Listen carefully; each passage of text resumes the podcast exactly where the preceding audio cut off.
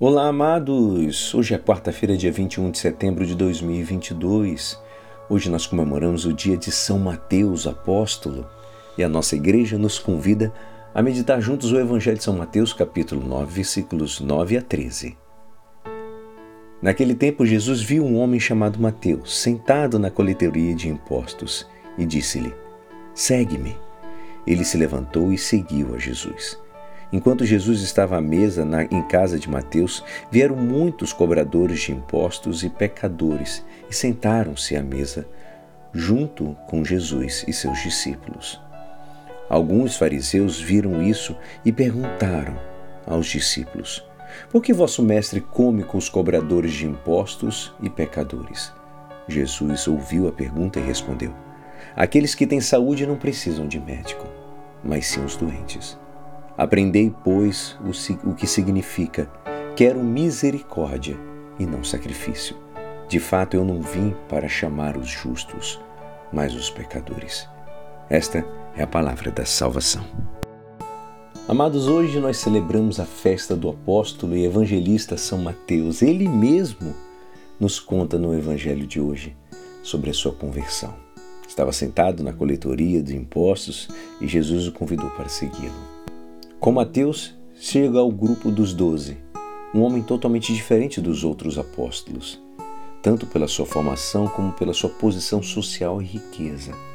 Seu pai lhe incentivou a estudar economia para poder fixar o preço do trigo, do vinho, dos peixes que seriam trazidos por Pedro e André, os filhos de Zebedeu, e das pérolas preciosas das quais fala o Evangelho.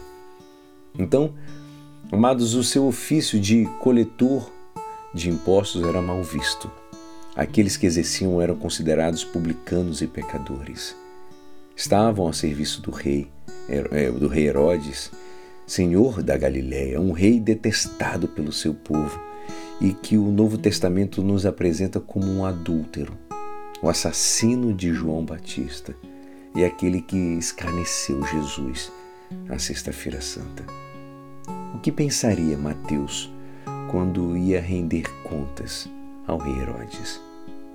A conversão de Mateus devia supor uma verdadeira liberação, como demonstra o banquete ao que convidou os publicanos e pecadores.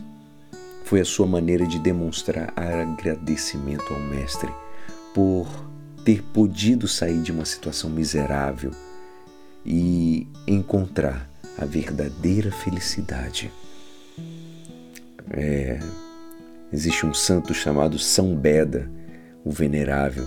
Ele comenta essa conversão de Mateus. Ele fala que a conversão de um coletor de impostos dá exemplos de penitência e de indulgência a outros coletores de impostos e pecadores. No primeiro instante da sua conversão, atrai até ele, que é como dizer até a salvação a um grupo inteiro também de pecadores. Na sua conversão, se faz presente a misericórdia de Deus como se manifesta nas palavras de Jesus frente às críticas dos fariseus. Misericórdia eu quero, não sacrifícios. De fato, não é a justos que vim chamar, mas a pecadores. Que o Senhor possa insistir em cada um de nós.